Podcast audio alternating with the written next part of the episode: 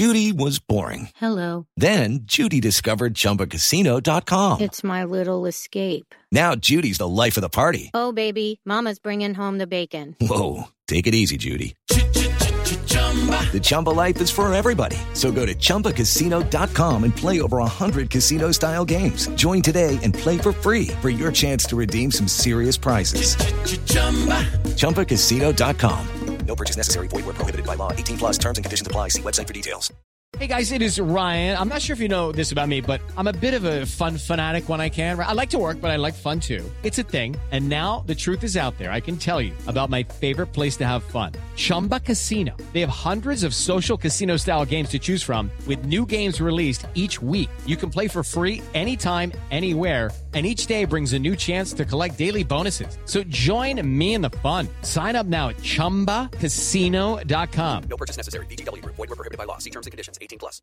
Step into the world of power, loyalty, and luck. I'm gonna make him an offer he can't refuse. With family, cannolis, and spins mean everything. Now, you wanna get mixed up in the family business. Introducing The Godfather at ChumbaCasino.com. Test your luck in the shadowy world of The Godfather slot. Someday, I will call upon you to do a service for me. Play The Godfather now at ChumbaCasino.com. Welcome to the family. No purchase necessary. VGW Group. Void where prohibited by law. 18 plus. Terms and conditions apply.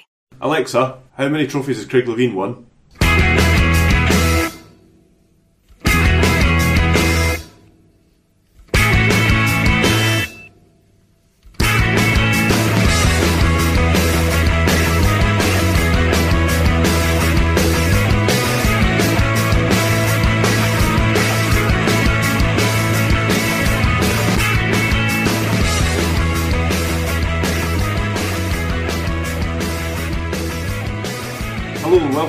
Monday's episode of the Terrace Scottish Football Podcast, a very ill episode of the Terrace Scottish Football Podcast. The podcast that can count on zero hands how many trophies Craig Levein has won.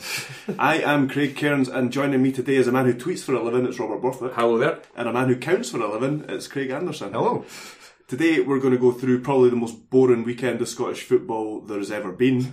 Um, apart from, I mean, well, the two league games didn't seem the most exciting. Semi-finals, there was all that build-up, huge build-up, all the furore over all the decisions that were made, and then in the end, we got one good half from one team, and the rest was, was pretty pretty poor, really, wasn't it? It was. I. I mean, it's it, it's, it's difficult. To, it's very rare that uh, my team is involved in semi-final weekend, uh, regardless of competition. Um, so obviously, I had a vested interest in one game, um, at least, and I found that interesting purely from the nerves and all that kind of stuff. Yeah. So I, I, looking past it, um, the first half of that game was poor, really poor. I mean, Hearts had one shot on goal, Celtic had one shot on goal.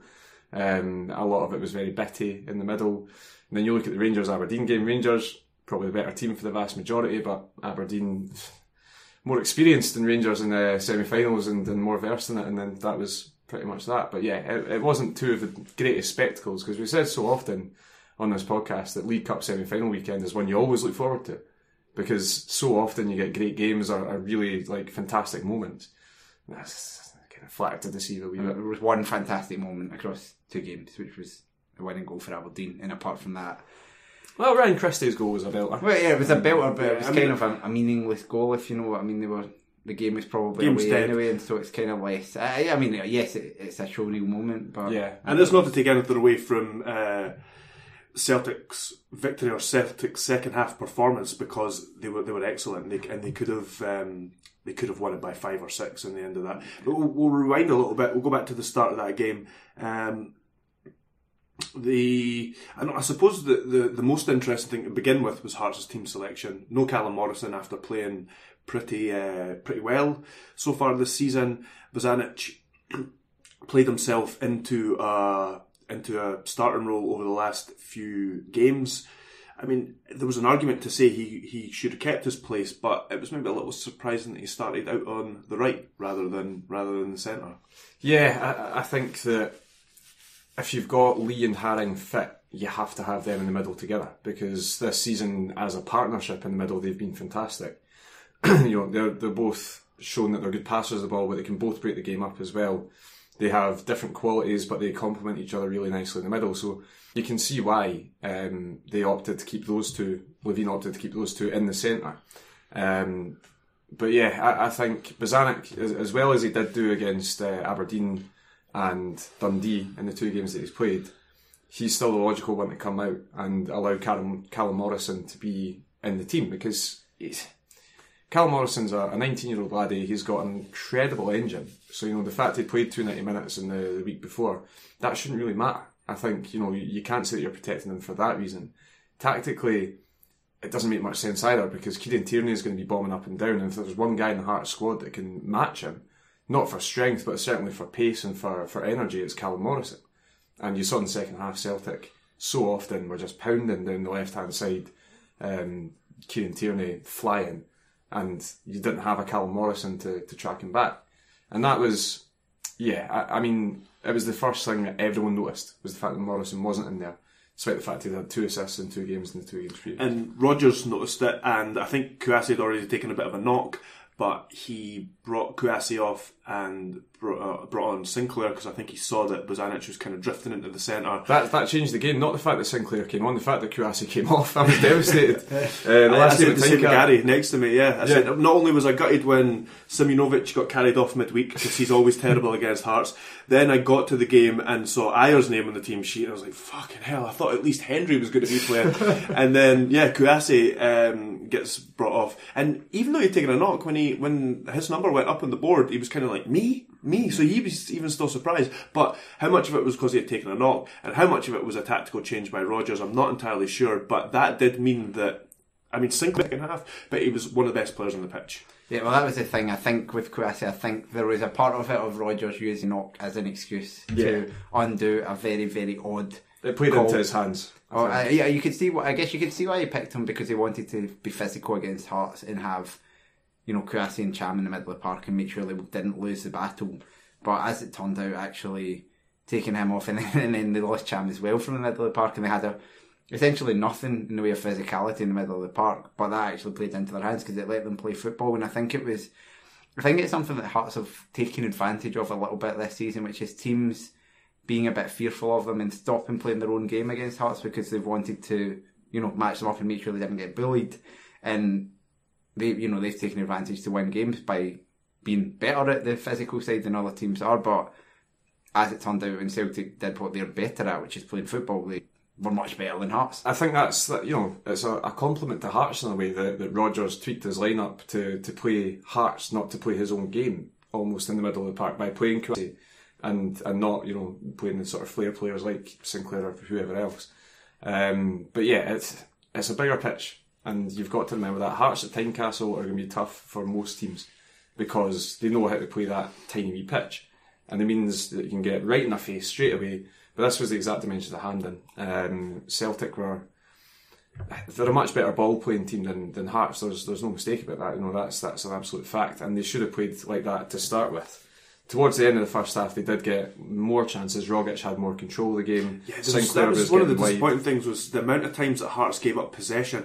Um, and I know we'll get Pass, to the passing in the midfield was atrocious. It was. Uh, we'll get to how they actually conceded the goals in the end, which is a bit disappointing in of itself. But even before that, I thought it was just a matter of time before Celtic took advantage because even in the first half, like I've said, both teams weren't very good in the first half. But um, towards the end of the second half, as you mentioned, Hearts just started giving the ball away in the centre of the pitch so often. And not only that, but they were allowing Rogic to get the ball and drive in areas where he's at his most devastating. And we were lucky that he had, I mean, he wasn't. He wasn't poor, but um, we were lucky he had a slight off day in the sense that he didn't ping one in the top corner like he usually does when he gets that kind of space. I was saying this after the game. Rogic was one of the best players on the park without playing well.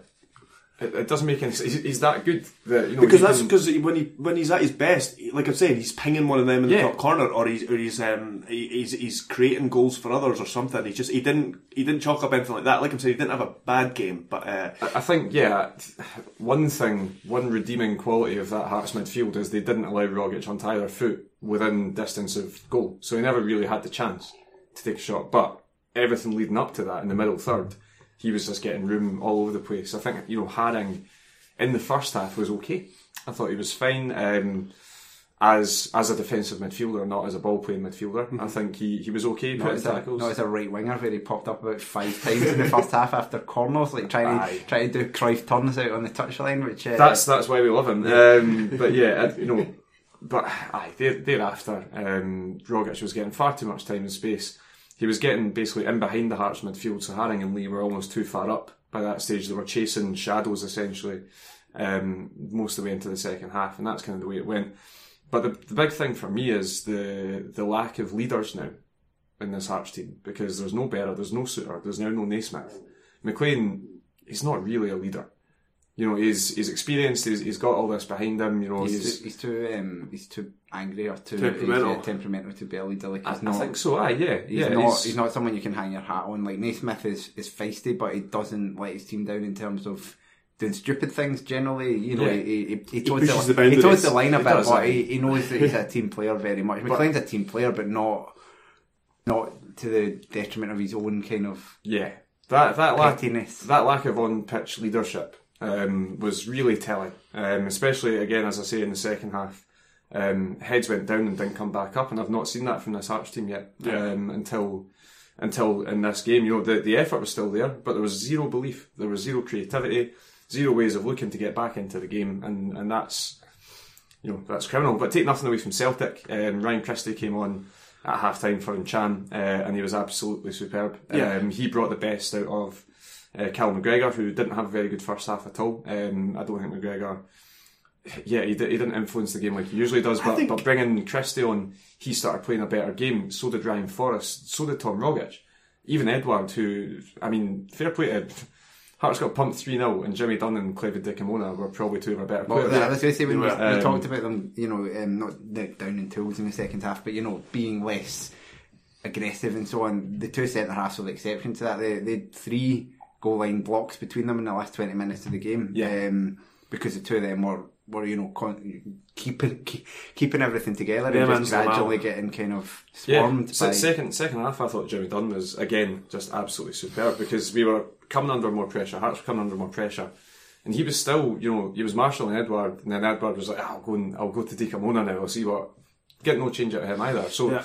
In that sense, they did well. But the, the game was won and lost in the midfield, hundred percent in the midfield. So that's I mean Hearts set up with a narrow four, obviously to kind of combat the way Celtic play. It was highlighted on Sportscene the week before how they kind of have uh, McGregor as they started in this game and, and played in the Hibs game. He kind of drifts in and it gives them this kind of box of four central midfielders. So that was obviously they were trying to counteract that. But we've, we've already spoke about one tactical change that. Um, that Rodgers made. He was forced into a second uh, uh, half time when Cham went off and Chris come on. And uh, yeah, I'd like to point out McGregor actually. I think that's maybe, I know he can play all these different positions, but I'm, I'm actually not a huge fan when he plays that kind of inside forward role on the left. I thought he got much better even in the first half when he was moved into the centre. And yeah, he was excellent in the second half. But the guy who's come on and changed the game, um, involved in every goal was. Uh, I say change the game. I think Celtic probably would have won, would have won the game anyway. I think so, But aye. um, he's come on and he's been involved in every goal. He's won the penalty. He's hit that that uh, very tame shot that um, Zlamal's uh, thrown in the net. Took and a then he's- he's scored a beauty in the end. I mean, fair play to Zlamal. He's, he's taken full responsibility for it. He said it took a little bit of a nick. Aye, and, it's- and Zamal also made four fantastic saves in that game Yeah, as well. yeah. It- it- what- I mean, I remember Jon McLaughlin um, away to Partick Thistle last year let the ball go through his legs. That was the Um, one mistake he made. and, that was- and I'm hoping that Bobby's the same. I was going Um, to say the um, goal against Motherwell in the Scottish Cup as well was that's, partly him. Ross Callachan. That's a hundred Oh percent. yeah, that was Ross That's- Callachan's that's place no one- That's my favourite goal of last season. No one but Ross Callachan. But let's um, talk about Christie yeah. because it's been a long time coming for Christie at Celtic. I mean, I- I know I mean- he's, I know he's not done, he hasn't done nothing as a Celtic player, but he's been given few chances, and I don't know, this could be the start of something for I him. think I think playing on uh, Thursday night probably gave him gave him a wee boost. You know, I, obviously it was a really poor team performance against Leipzig, but he was okay. He, he showed up fine, and that probably gave Rodgers the belief that actually if I need to, I can chuck him in here. Yeah. If your hearts and you're sitting, you know, you've played very poorly in the first half. You've obviously lost your kind of talismanic forward, but then you're looking at an already weakened Celtic team who've lost their entire centre of the park, and I certainly thought this is where they're there for the taking because Celtic had been very poor in the first half, but Christie just took control of the game in the way that a way that he very rarely did for, for Aberdeen. Even he did it for Inverness. You can remember that was the, the form that kind of got him the move in the first place. But he just um, every time he got the ball, you thought something's going to happen here, and that made all the difference in the, the performance. I just, I just really hope that, um, like McGregor, like Forrest, like Stuart Armstrong, um, Rodgers can almost transform Yeah. um, Christie from being maybe not the most confident guy on earth. Yeah. Um, you know, playing with a bit of lack of, of pizzazz and all that kind of stuff, and, and just give him that this opportunity to thrive because Rodgers has proven that he's he's turned Cal McGregor, James Forrest, and I mean he takes a lot of the, the credit for um, Armstrong, and rightly so, turning them into full Scotland internationals, don't miss a squad basically, and I'm hoping they can do that with Christie as well because he's got all the talent. You, you, I mean, we've seen it since he came through at Inverness. Aberdeen, he was maybe a bit more of a, a, a showy old player, Yeah. um, to use the term used earlier on. Some games he was absolutely unplayable. It's a bit text full of that, isn't it? The it is, aye, it is. But you know, some games he was unplayable at Aberdeen. Other times he he disappeared a wee bit, and that's that's going to happen with a, a young, attacking-minded uh, midfielder. But there's no reason why he can't come into this team now and make a proper impact in what has been, you know, a well-documented lacklustre start to the season from Celtic. Obviously, they're they're hitting some heights now domestically, um, but there's no reason why uh, sorry Christie can't be a big part of that. Uh, before we move on for this game, we should probably mention the Celtic defence. Uh, Benkovic and Ajer absolutely strolled it, especially um, especially impressive from Ajer, given that it was his first game back in quite a while, and obviously when the game was over, they, they took him off. So when the game was over as a contest, they took him off, obviously because he hasn't played much football recently. But yeah, I thought it was a really impressive showing from him, um, particularly because of that. But Benkovic, he's just continued to do what Benkovic has been like since he came in, basically. I think um, their their task was, was made a lot easier by Naismith coming off. And Amankwaa Um, not knowing how to play as a centre forward. Am- Amankwaa, I mean, I, I, I, I- think he deserves. Um, I don't think he deserves to be made the scapegoat or anything. He clearly did not know how to play that position. no, but I, I think that in, in terms of what he was told to do, and it's quite clear what he was told to do: pressure them every time they get the ball, put pressure on them, um, run your run like run your heart out. You can't level the fact of unfitness No, um, was- or lack of fitness for Danny Mankwa now. I thought he did fine. Nah, it was just You know- he, he didn't do anything to relieve pressure or to or to trouble any of the centre he's not- backs. No, or he, to- he didn't, but he's not a striker. He's I not mean, Naismith. That's, you're trying to get, you're asking him to go on And like the for amount of times Hearts punted the ball At him. to him, to MacLean, to Djoum, to Bozanic, and none of them are good in the air. Yeah, It was. yeah. Uh, It was, aye, I, I mean, the Hearts didn't show up. It's as simple as that. The better team deservedly ran out very convincing winners. Um, and just to make another point as well, it was a penalty. yeah, yeah. Um, there was very, very little contact. Uh, Christie's been very smart with it. Um, I'm not even sure there's there's any contact at all. But Bozanic's put a put a, He put knows a challenge he's in, given and then the- he looks like the guiltiest man on earth. Well, think- but to use It's a, like- to use a cliche, he knows he's given the referee at least given the referee the and decision to make. from Column's angle, that's a Stonewall penalty. I because thought it was a penalty from where I was. I, I- mean, I still think it was a penalty. The first at I thought, I thought it was soft as fuck, but it was Yeah. a penalty. The I first still time I watched was. that, I was like, "Mm," but then the, I think the reaction of uh, if you're given a penalty away and you're not even complaining about it, it suggests you know Yeah. you fucked up that you've you've done it. It's not even if you know you think I've made a daft challenge, but I've not touched them. You would be at least complaining. You wouldn't just be like, yeah, okay. And that that to me is enough. And um, yeah, it was such a stupid. It's the worst. As you, said it, Craig. I think last night. It's the worst area of the park to give a penalty away, or the worst area in the box to give Yeah, a penalty away. yeah. It's a player Go who away from goal. And the corner, direction he's going as well. Going away from goal, just leave him, let him run. Where's it going? Yeah, I know. yeah.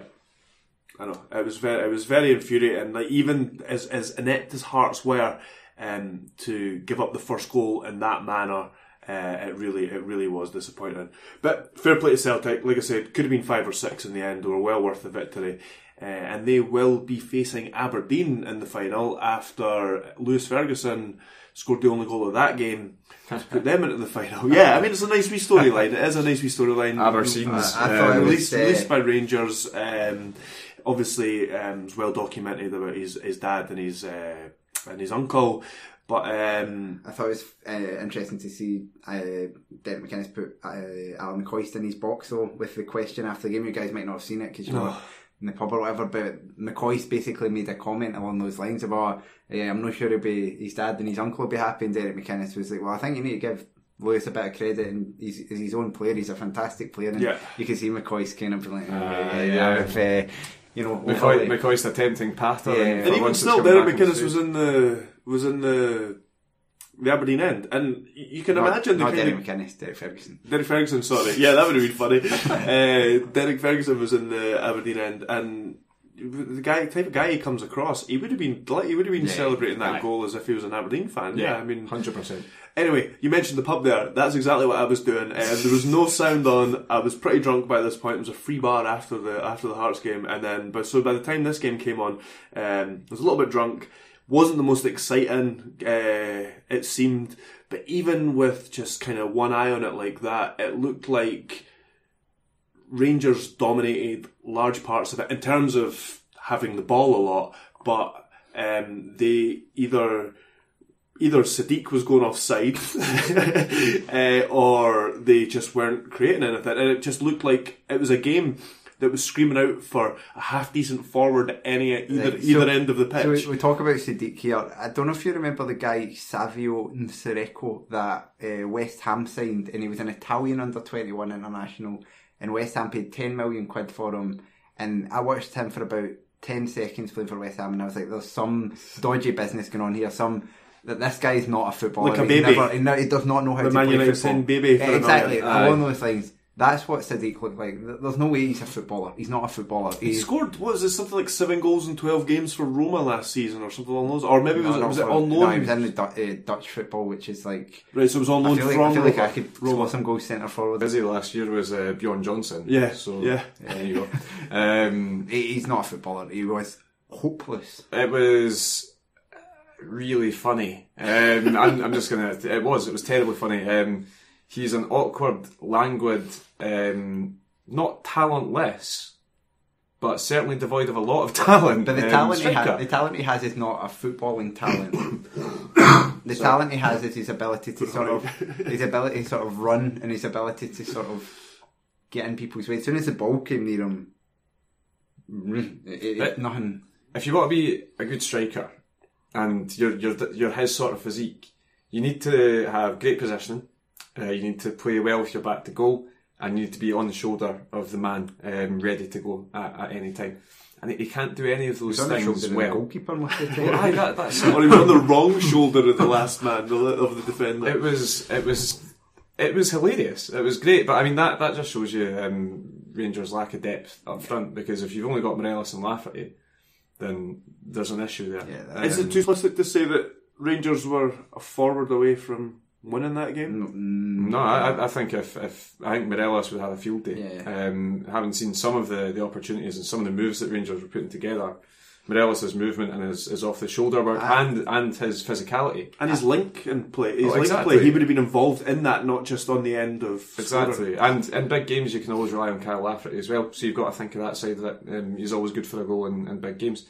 So I, um, yeah, I, I think I think it it kind of is that simple. Um, that Aberdeen defence is very slow, very very slow, and they needed someone that could properly take advantage of that, and they just didn't have it. I'm no fan of Ryan Hardie, but I think even if he had been playing centre forward for Rangers in that game, he would have he would have scored. He would have done something. Aye. Um, the the thing I think you, you said that Rangers dominated the game, and to me, it terms of wasn't. possession. It wasn't even that Rangers dominated the game. It was that Aberdeen were abysmal. Aberdeen did did, did nothing in the game. It wasn't the Rangers dominated it. It was like Aberdeen every time they had the ball refused to keep possession. And it wasn't in that kind of tactical way of, oh, we'll just let them have possession. It was, Mourinho against, uh, against Barcelona. Bar- yeah, it was literally like every time the ball went near an Aberdeen player, it was like they they'd never seen it before in their life.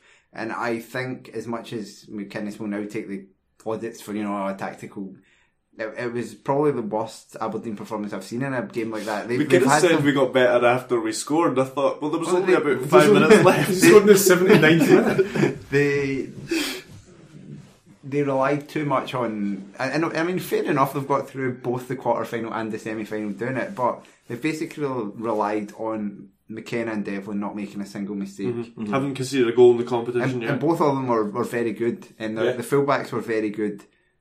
Low Nobody else was very good. was low, pretty good when he Yeah, yeah, on. he was very. He made. He was probably better than, than Considine was before. We could have said the reason he didn't start is that uh, he just wanted a bit more uh, experience in the team. He wanted the, the right blend of experience and youth, and he already had the likes of Ferguson and Wright there, so he went with he went with Considine over. Uh, over uh, over Lowe, but I was surprised by that because having seen Max Lowe in real life now, um, I was really impressed with him um, Mm-hmm. Yeah. at Tynecastle. I think Was you know, it that was that- he got man of the match? I think. I scored as well. Yeah. Um, but yeah, I mean, at Tynecastle, Aberdeen weren't very good. That's been quite well documented. But Max Lowe throughout the game, um, he was up against Callum Morrison, who obviously is flying just now. But Morrison didn't get that much change out of him. It's only when he really went inside Mm-hmm. is when is when he got that. I'm, I'm I've been impressed with Max Lowe um, so far. Very different kind of left back from from Considine. Ah, and the fact that he's a left back, he's actually a left back. Yeah, Um, but he's kind of yeah. like he's smaller and quicker. yeah, right? yeah. yeah, totally different types of player. Um, right, where else we go? Like I say, you, you guys are going to have to carry me Uh, in so- this one a wee bit. For me, there, there was a few moments in the game. The two yellow cards in the first four minutes, both of which were absolutely unav- unavoidable yellow cards. But I think it kind of, when you see the game starting like that, and both teams are, you know, Aberdeen fly out the blocks, kind of have a, a half chance, get, you know, draw a, a booking out of a, yard, a area, have a half decent chance for a free kick, and then Graeme Shinnie kind of seems to attempt to decapitate a Rangers player with his tackle. Know, we saw. I don't, I don't remember seeing the the foul, but I remember kind of looking up at one point and all uh, us all having a laugh at Graeme Shinnie getting booked because it's just the most predictable thing in football. Is Yeah. Graeme Shinnie gets a booking. But then you're like you're expecting something from from from that, and then nothing happened for about the rest like, for about another seventy minutes until Aberdeen scored, and that was the kind of disappointing part of the game. And I don't know if it blunted Shinnie's game, but he he was missing for the entire game. I thought in the middle of the park. Rangers got so much space and time. Um, Coulibaly in the area, Coulibaly in particular didn't use the ball well, um, which was really noticeable. We've seen him before when he's had the direct opposition. He seems to use the ball well under pressure, and it seemed like he didn't really know what to do under no pressure, um, which is odd, but I guess it can happen. And, and yeah, the game just followed a very odd pattern. Rangers didn't actually create anything. Okay, as we say, not helped by essentially having a four-five-zero, but um, they just did, they just didn't they didn't create anything. Aberdeen didn't create anything either, but actually they did look the more dangerous team on the very rare occasion that they got further. I was very surprised to see Wright getting taken off actually because I thought out of him and, and McGinn, he was the one that looked like to me like he was actually going to do something. McGinn, I thought it was a really poor game um, up until the, the delivery for the goal.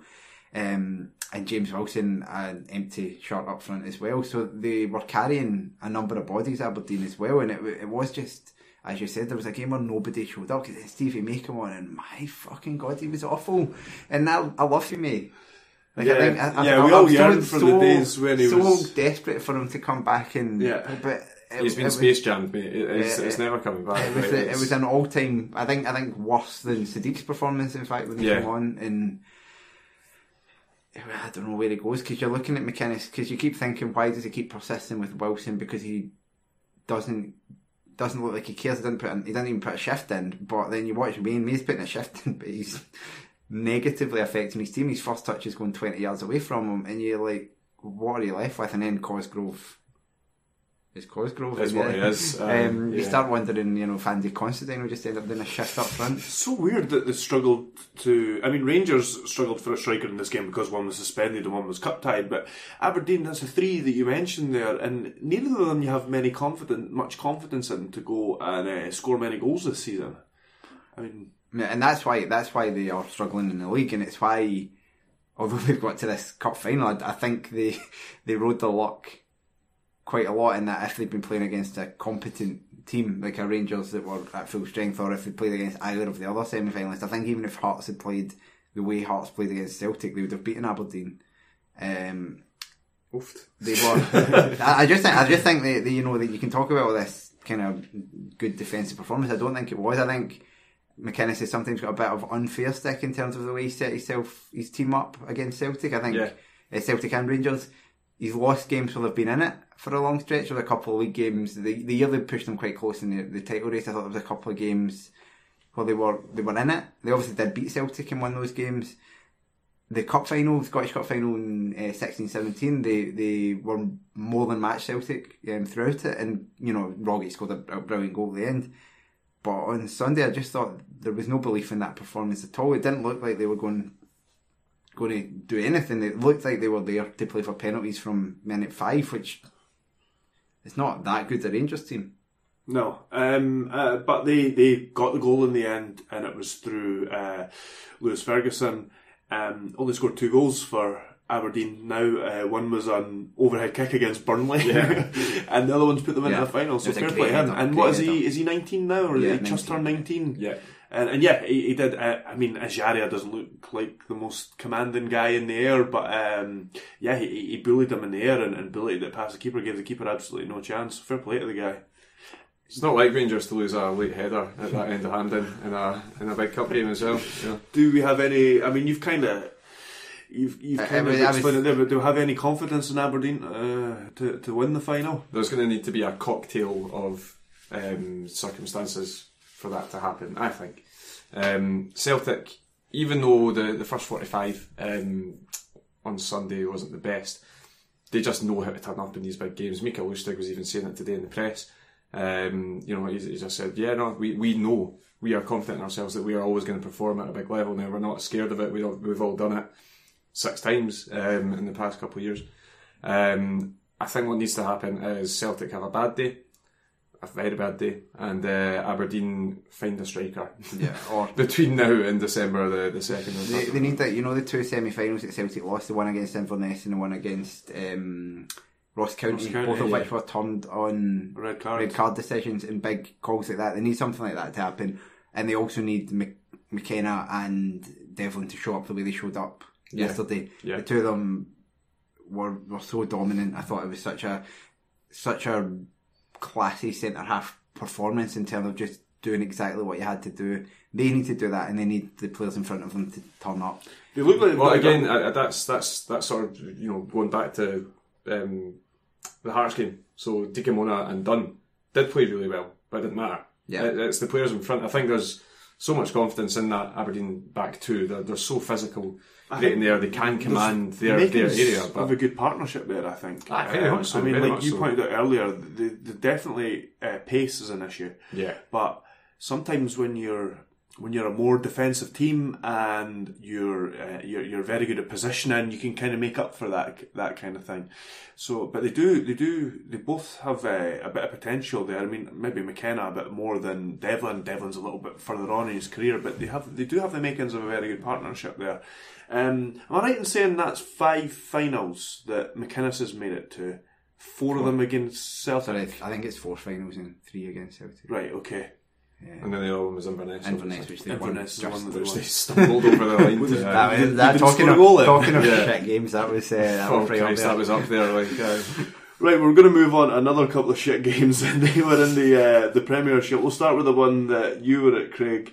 Um, I, I mean, I say that about the St Johnstone game. I don't. That's all Yeah, I've seen the, is the, the, command, the commander one is certainly true. Ma- ma- stop ma- talking Scottish football down. This is disgraceful. listen, we've been spoiled the last few weeks. There's been we've had uh, a couple of weeks ago we had a weekend where there was 26 goals over the six games or something like that. Um, the show we did last week there was loads. I mean, we're brimming with stuff that we couldn't even fit it all into the podcast. And then this weekend, like I said, with all that build up to the to the to Super Sunday, and it turned out to be a bit of a damp squib. And I know I've said I kind of exaggerated a bit and said oh was the most boring fo- weekend of Scottish football ever. I'm sure it wasn't that boring if you were a Celtic fan, but I, I'm just talking about in terms of quality. First half of the Hearts game was rubbish. If both teams, Celtic were excellent in the second half, and then that whole Aberdeen Rangers game didn't look very good. Didn't look like there was much quality at all. And now that the game we're going to get in, onto, Craig's already admitted that um, Yeah, it it, was- was, not the best either. It was, Aye, um, I was only joking, mate. I need to separate you two. Uh, it was it was just such a such a poor performance, and it's kind of like I, I don't think you can say it's not been coming for Killie because you can't go behind every single game and expect Aye, to constantly win.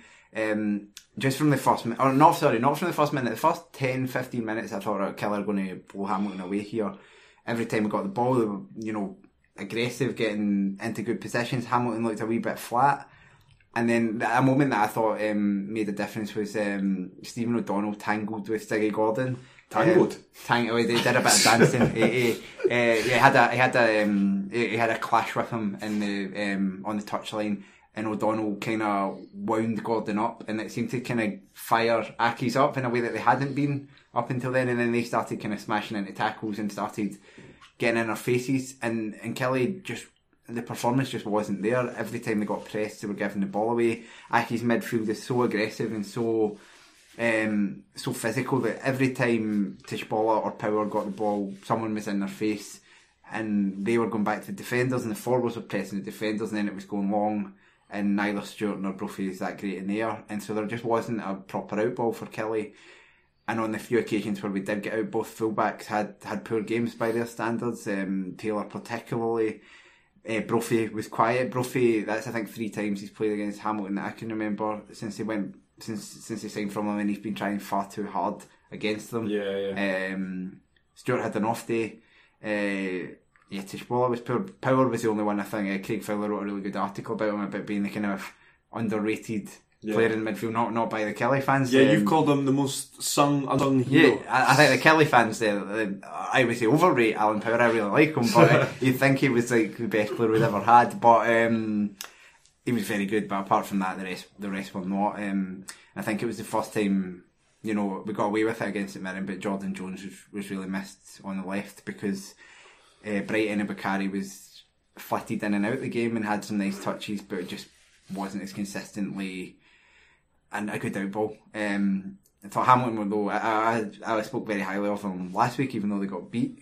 But I thought again they were really good, um, just in terms of, of being aggressive, and probably until the last fifteen minutes where Killie couldn't nick a goal. What about uh, the absence of Burke? How much do you think that had an effect? Um, obviously, McKenzie scored the equaliser in the end, but Um, was, it, was was he a big miss? Yeah, maybe. I mean, I think I, th- I assume Burke was being rested for for Ibrox in midweek because he was thirty five and he maybe didn't think he could play. Um, we've got Aberdeen next Sunday as well. Three high intensity games in the space of, of that time, which is fair enough. McKenzie came in and did fine. Um, I, I think Burke and McKenzie are, are McKenzie's a bit quicker and a bit um, a bit nippier, but Burke's a better footballer. But they're roughly the same type of player. Yeah. I don't think I don't think having Chris Burke in the team would have kind of made the difference. You never know. Maybe set piece deliveries were doing better and so on. But um, as much as Burke's been excellent this season, McKenzie was fine, scored the goal. I think Jones was the big miss, and then probably not having Broadfoot at the back didn't help in terms of just it was a wee bit nervy. Um, Scott Boyd is competent, but Scott Boyd is not a player who should be playing for a team who's sitting second in the Premiership. Certainly not every week. Yeah. Yeah. but it was a it was a good point for Accies in the end. Uh, Canning seemed pretty pleased with it, and uh, it kind of it puts a wee bit more distance between that little bit more distance between them and the, the bottom two. They're doing it again. They're doing it They're again. doing it again. They're picking up points where people don't think they would. Ah, no, it's a great point for them. Um, but you know, maybe more importantly than that, it, it sounds like they put in a decent performance. Two good performances in a row. Yeah, they've only got one point out of those two games, but you're playing Rangers and then a flying Kilmarnock. You wouldn't, you wouldn't say that what you want out of those two games is one point, but I think they'll still be quite happy with that outcome, and that's that's what you know. Martin Canning's Hamilton are, are good at. They're they're scrapping and they do get the odd point, they, they get the odd win and stuff like that, and it's enough to to keep them going. Um, and it sounds a lot like they, they had ample opportunity to win the game, uh, let alone Oh, just draw. I mean, Keatings missed a James sitter. Keatings. Oh yeah, we haven't mentioned that. Uh, I remember he he had the exact carbon copy miss for Hearts um, when he played for us against Livingston away. Um, it, it defies logic um, how how he can miss that. Do you think they were saying on Sportscene that he should have gone with it with his right foot? I didn't think so. I thought he should have just hit it better with Well, his left uh, foot. the the way he was The ankle the, way he was- was running and the stride was was natural for his left foot anyway. Andy is left footed, Yeah. but he's just he's just hooked it. Um, he's he's just made the completely wrong contact. Probably thinking about how he's going to celebrate his first goal and, and however Yeah, it's long. like he's like tried to curl it, not curl it, but he's tried to kind of put it inside the post rather than uh, just put it. You know what I mean? Just put it back across where it's come from. Uh, yeah, I, I think basically um, the way it looks to me is the ball's hit his heel as opposed to his instep, which is what he's tried to do. Um, and he's just misjudged it. It's probably that plastic pitch. I don't know. Maybe it bounced funny. Took a bobble. Um, took a bobble. Aye. Um, Lucky he's not injured and out for the rest of the season. Aye, lucky he doesn't play for a team that. Oh wait, no, they do have a plastic pitch. Um, no, I, I mean it's a shocker, and, and you do see misses like that from time to time. Um, horribly unfortunate, and obviously, I, I root for James Keatings. I hope he does really well. I think he seems like a, a pretty honest guy. Mm-hmm. Um, decent striker on his day as well. You know, he's, he's a very good finisher, despite what we're talking about just now. And obviously Um, the, the bravery of um, uh, coming out with the, the, the issues he's been having Exactly, uh, exactly. a couple of months ago as well. you know, it's it's he said that cost his Hibs career. He was incredibly happy at Hibs, um, but you know the, the injuries and the, the mental health issues that he's documented gone against him as well. I, I, I do. I hope he comes back to, to scoring quite regularly um, because yes, he's a good striker. He's very busy, um, got a great left foot on him. But as I say, there's a history of him missing chances like that. He actually missed one against Hearts for Hibs. Uh, in a game that Hibs I think were 2 0 up in anyway. Right. Um, but this could have been his chance to get it right up Hearts and uh, from about three yards out, he skewed it wide. Very, very similar chance. Um, but yeah, I mean, I'd, going back to Hamilton, they'll be delighted with that result. Um, They deserved it as well. It was well, aye, that, that's exactly it. That's exactly it. It's, it's not just the result, it's the performance and what seems to be an upward trend for them just now in their performances as well. And another team who seems to be on a bit of an upward curve at the moment is St Johnstone, who picked up another win, this time at home to St Mirren. They tried really hard not to. Tried their best not They to. did their absolute best. Tony Watts, Chris Iwelumo miss. Is, Talking of sitters, yes, we, we'll start with that. There was Aye. another sitter in this game. It's it is it's Iwelumo. It's the same chance. It's just a different camera angle. If you had one from behind the goals, you'd It's- see like It was. I don't want to try and say his name. I I feel I feel like I've lost confidence in trying to say his name. But it was his not worse? His that the, the Scotland striker against. Norway. It probably was, but I mean, uh, I, I think I- they, what what excuse can can you give to, to Tony Watt? Well, they were So- they highlighted there was a bobble, but even still, he's got to kind of he's still got to finish it. He's got the ah. entire goal to team. It's, not like you know. Like in the middle of the goal Like, when he Keith- puts it Keith- wide. Keith- Keith at least is, is like past the post and has There's a to bit of an put it angle. back. Watts is yeah. I think. I mean, obviously, Evelyn was one of the. Um, the importance of that one in terms of it being a massive World Cup qualifier, a goal where if, if he scores that Scotland probably reach the playoffs for the um, the World Cup. Tony Watts missed meant nothing because no, of course. I they- mean, I'm talking in a purely footballing, Footballing point of sense. view. Yeah, I Um, just remember Il- Iwelumo's one being a bit closer. Am I and a bit more of an open goal? I've never watched it. Whereas. Watt had about half a goal to aim at. I don't know. All right. Well, Maybe, we're maybe splitting hairs. Listen, I love Tony Watt. It's, it's well documented, um, but no, it's a shocker, and then he misses a penalty as well. Uh, it's actually a decent save. Uh, good It was save not from the worst penalty in the game. Aye, aye, I know. Aye, second worst penalty in the game. I was listening Um, to the radio. I was driving uh, through Edinburgh, and I was listening to the radio at that point. And then I remember the, it was they had kind of said they had gone to whoever was reporting on the game, and they had said, "Oh, who's?" I think Richard Gordon had asked, "Who's going to take it?" And I said to myself, "It's going to be it's going to be Liam Craig because he I'm sure he used to be the penalty taker for St. Johnstone." And I thought they're bound to score this one because Liam Craig, for all his flaws, he's actually a quite reliable uh, penalty taker. And then the next thing you know, he's put it over the bar, and it was it was it was way worse than uh, than than Tony Watts. He's, he's known for putting a, a wee bit of strength behind his uh, penalty kicks, Liam Craig, and uh, it's an absolute shocker. Um, But despite all this, they still managed to win the game. Uh, they were 1 0 ahead by. I don't know about. I can't remember exactly about what's um, It's just after half time. right? sitter is missed, but uh, the two penalties. The two penalties came after Wotherspoon's opener. yeah, I think it was one 0 when when Watt missed. I could be wrong, um, but yeah, it was just you worry for St Mirren when you've got an opposing team missing an open goal and missing two penalties, and you still get beat two 0 and don't lay a glove on them. Um, And he's blaming referees again after the game. No, I said last saying that week they it- should have had a penalty. I said last week of the, the offside goal where it was fair enough it was borderline, but he's saying that he wa- last week he said he watched it back and thought that um, Jackson was a yard and a half onside. Then he's half a yard off. How um, that that's when you start worrying about a manager because it's it's not just in the heat of the moment thinking your decisions went against you. It's the delusion long after it. yeah. That that, was, that wasn't a penalty. I didn't think on, on Saturday either. It wasn't a definite such a weird decision to book him for diving, but um, yeah, you're just worried about Kearney in terms of he's not picking up a win. I saw um, I saw someone describe him as the, the next Stephen Kenny, which might be um, apt. Yeah. Um, There's not a good history of managers coming over from the Irish League to Scotland, is there? They, they don't have a good record. Kenny, the one- Fenlon, the one he's against. apart from the one he's against. Yeah, That's uh, the exception. Yeah, and uh, like Kenny Shiels. Kenny Shiels had a good, well, a good time. Yeah, he did and he didn't. Just been sacked from Derry, in fact. Um, or was it or left anyway? Kenny Shiels leaves when he wants. Um, But the uh, Kenny Shiels also relegated Morton, didn't he? yes, he did. Yeah, he did. I, yeah. Um, but yeah, but no, I, I, it was. Um, he's been a highly rated manager, but you do always have a worry when, when you bring in managers, just because he, especially he didn't have any connections to Scottish football be, beyond his uh, his brother, his father-in-law, um, being the former Kilmarnock manager. Um, that's about it. So it's kind of.